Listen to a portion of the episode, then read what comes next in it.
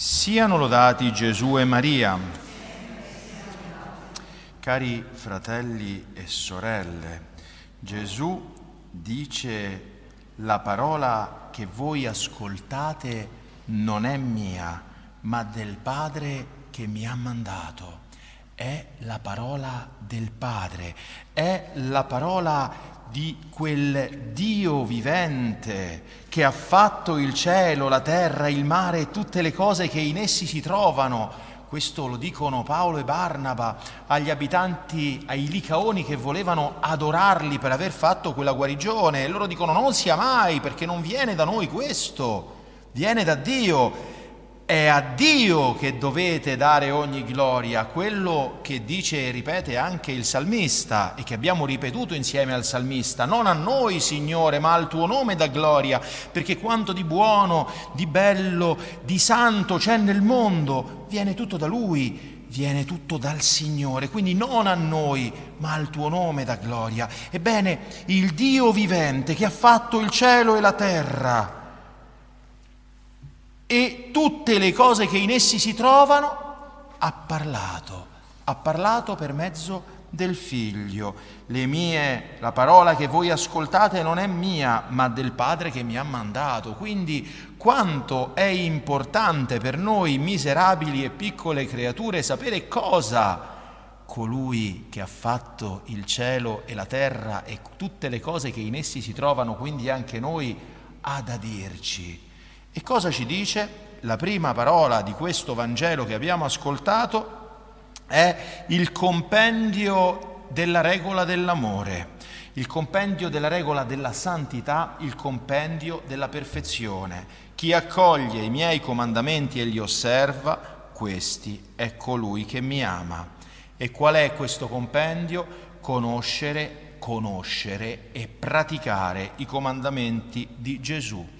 È qui, anzi, è qui tutta la perfezione, è qui tutta la santità e noi dovremmo far consistere in questo, cioè nel conoscere e nel praticare i comandamenti di Cristo, tutta la nostra devozione, tutte le nostre pratiche di pietà, tutte le nostre attenzioni, l'uso dei sacramenti, le eventuali penitenze o fioretti che facciamo in questo mese di maggio e non solo, le nostre pie letture, le preghiere, le orazioni, gli esami di coscienza, tutte le azioni della nostra vita dovrebbero essere indirizzate a questo perché l'essenza della nostra perfezione è tutta qui, conoscere e praticare i comandamenti di Dio che ci vengono dati da chi? Da Cristo. È qui e in questo consiste tutto il nostro progresso spirituale, la nostra santità, perché senza di questo, fratelli e sorelle, non ci illudiamo, tutto il resto non vale niente. Tutto il resto non vale niente, è pura illusione, è inganno. Senza di questo, senza conoscere e osservare i suoi comandamenti, non possiamo piacere al Signore. Perché? Perché noi solo così dimostriamo di amarlo.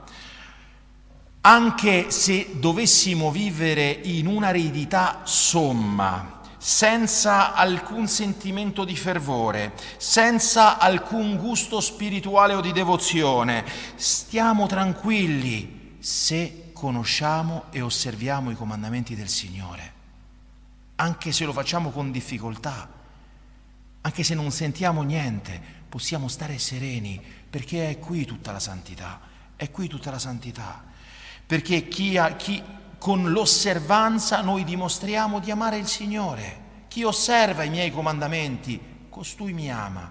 E se uno mi ama, dice il Signore, chi ama me, sarà amato dal Padre mio e anch'io lo amerò e mi manifesterò a Lui.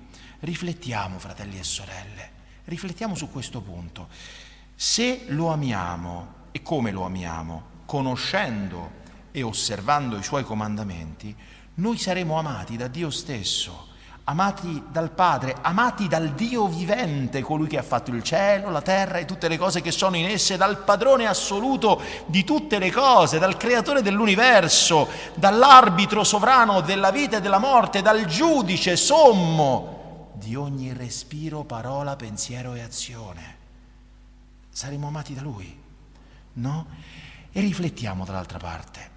Che cosa non facciamo umanamente noi spesso per essere apprezzati e amati dagli altri esseri umani, dalle persone che sono intorno a noi, da quelli di cui desideriamo la, la, la considerazione, ma ancora di più a chi cerchiamo di piacere, a esseri umani deboli e spesso ingrati e più sovente scorretti nei loro giudizi, nei loro costumi e che spessissimo ripagano con il disprezzo la cura che uno mette nel piacere loro. No? Quanto più fai per piacere a una persona, tanto più quella persona ti disprezza. Fateci caso.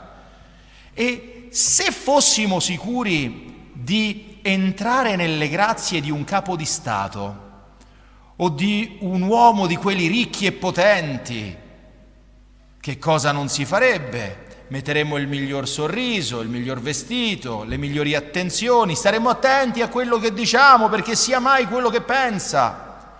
E se facciamo tutte queste cose per un essere umano, quanto più dovremmo ingegnarci a farle, fratelli e sorelle, per colui che è il creatore del cielo e della terra, di tutte le cose che sono in esse. Se, se sei amato da Dio, se sono amato da Dio, non sarò forse un giorno stimato e amato da tutte le creature? I santi hanno cercato il disprezzo degli esseri umani per essere amati dal Signore, perché diceva San Francesco, e questo ce lo dobbiamo ricordare sempre, quando gli altri pensano male di noi o vorremmo piacere e non piacciamo, tanto è l'uomo quanto è davanti agli occhi di Dio, nulla più. Non è quello che io mi metto indosso o il personaggio che posso indossare o quello che posso manifestare agli altri che fa di me quello che sono perché quello che sono e chi sono lo conosce solo Dio, che legge il cuore, vede al di là delle apparenze.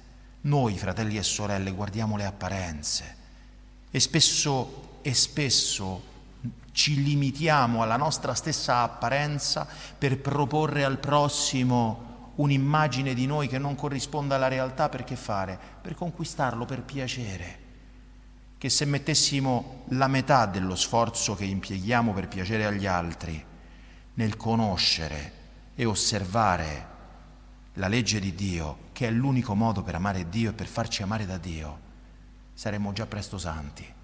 Saremmo già presto santi. A questo punto Giuda l'Iscariota gli chiede, Signore, com'è che è accaduto che devi manifestarti a noi e non al mondo? E Gesù gli risponde, se uno mi ama osserverà la mia parola, il Padre mio lo amerà e noi verremo a lui e prenderemo dimora presso di lui. Chi non mi ama non osserva le mie parole.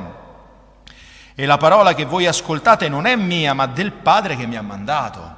Da queste parole possiamo comprendere che il regno di Dio è la manifestazione interiore di Gesù, è il possesso interiore di Dio ed è anche un mistero nascosto. La manifestazione interiore di Gesù. Chiunque mi ama, dice, il, dice Gesù, sarà amato come figlio dal Padre e sarà pure amato da Gesù stesso, io lo amerò. E gli si manifesterà, cioè illumina, illuminerà, mi manifesterò a lui, cioè illuminerà il Signore l'anima nostra, donandoci una conoscenza sempre più perfetta dei divini misteri, della sua natura divina, della nostra natura umana, del nostro ruolo perché in effetti il santo, colui che segue, vive e osserva, conosce e osserva i comandamenti di Dio alla perfezione, ha una conoscenza quasi infusa, mi viene da dire, delle perfezioni divine. Ci sono delle cose che il Signore non mostra a coloro che hanno il cuore sozzo, no? Beati i puri di cuore perché vedranno Dio. E per essere puro di cuore che devo fare? devo osservare i comandamenti di Dio. E gli apostoli qui intendono bene, ma come conciliare queste parole di Gesù che si riferiscono effettivamente a una manifestazione individuale, singolare? Chi mi ama, il mio Padre, mi manifesterò a Lui. Ma allora come conciliare questo con, con, l'aspettativa del regno universale che avevano gli apostoli? Gli apostoli pensavano a un regno messianico che si sarebbe realizzato di lì a poco. Eppure Gesù gli dice, gli parla di qualcosa di spirituale, di un altro livello. È qui che nasce l'obiezione di Giuda. E noi, fratelli e sorelle, l'abbiamo capita la natura vera del regno di Dio, che è qualcosa che riguarda l'anima nostra che è qualcosa che riguarda il nostro cuore, che è qualcosa che dipende da noi, non dagli altri, non dallo stato della Chiesa, degli ecclesiastici, dei sacerdoti, dei religiosi, delle religiose, dei vescovi, del Papa, no. Non, è, non, dipende da questo, dipende da ciascuno di noi. Chi mi ama osserverà, conoscerà, osserverà le mie parole, le metterà in pratica e io mi manifesterò a Lui. Eccolo il regno di Dio, la manifestazione interiore del Signore. E ancora, se uno mi, osserv- mi ama, osserverà la mia parola e il Padre mio lo amerà e noi verremo a Lui e prenderemo dimora presso di Lui. Eccolo, il regno di Dio è il possesso interiore di Dio. Il regno del Messia non è qualcosa di esterno, il regno di Dio è già qui, è in mezzo a noi e dipende da ciascuno di noi. Lo ripeto ancora una volta per, perché lo comprendiamo bene tutti quanti, non dipende dagli altri, dipende da me, dipende da me e da ciascuno di noi singolarmente preso. No? Mi viene spesso, in questi giorni ci ritorno spesso da, a quella risposta che Madre Teresa di Calcutta diede a quel giornalista che gli chiedeva, beh, qual è secondo lei il problema della Chiesa? E Madre Teresa che cosa gli risponde? Il problema della Chiesa siamo io e lei. Io e lei siamo il, pro- il problema della Chiesa. Sono io il problema. Ho il possesso interiore di Dio. Ecco lo stato dell'anima giusta, avere Dio in sé, il Padre e il Figlio. E come faccio ad averlo? Lo devo amare. E come faccio ad amarlo? Devo conoscere e osservare i suoi comandamenti. Se conosco e osservo i suoi comandamenti, lo amo e il Padre verrà presso di me, il Figlio verrà presso di me, non solo, alla fine di questo brano, il Signore parla già del consolatore, dello Spirito che il Signore manderà lo Spirito Santo. Ecco, purtroppo in tanti il regno di Dio è un mistero nascosto, perché per tanti, per i più, il regno interiore di Gesù nelle anime, la sua manifestazione e il suo dominio ineffabile su di esse è qualcosa che rimarrà per sempre un mistero nascosto. Perché? Perché non conoscono e non osservano i comandamenti di Dio torniamo sempre lì. Il principio è vogliamo amare il Signore, studiamoci di conoscere e osservare i Suoi comandamenti. Non è importante se gli altri sembrano non osservarli, perché se io sto lì fermo a giudicare di come gli altri dovrebbero osservare i comandamenti di Dio, già io li sto, li sto contravvenendo, capite? Capite che, che trappola diabolica che trappola diabolica e questo, fratelli e sorelle, io lo dico con, con la morte nel cuore, è un problema che è vivissimo nella Chiesa, nelle parrocchie, nei santuari, da tutte le parti. Siamo sempre lì attenti a quello che dovrebbero fare o non dovrebbero fare, a quello che fanno o non fanno gli altri, non rendendoci conto che in tal modo ci stiamo separando dal regno di Dio non è quello che fanno gli altri o non fanno gli altri, o pensano, non dicono, dicono, o qualunque cosa che è il regno di Dio in questo mondo. Il regno di Dio è un possesso interiore dentro di me e io non mi devo preoccupare di che cosa fanno Tizio, Caio o Sempronio. Se vedo un fratello o una sorella che sbaglia, che fa qualcosa di sbagliato, devo pregare per lui o per lei. Non devo alimentare in me la divisione, il giudizio, il pregiudizio le chiacchiere con Tizio, con Caio, con Sempronio, è, un, è, è, è uno stillicidio, è uno stillicidio attraverso cui uccido me stesso e uccido gli altri, uccido me stesso e uccido gli altri, perché se perdo il regno di Dio ho perso tutto.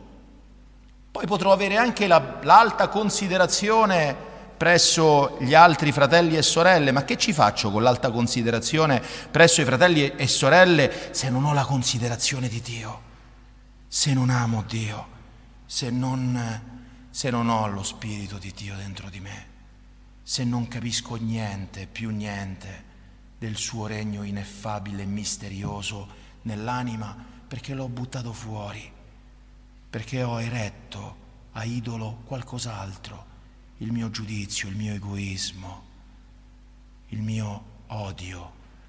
No, fratelli e sorelle, non è possibile, non è possibile.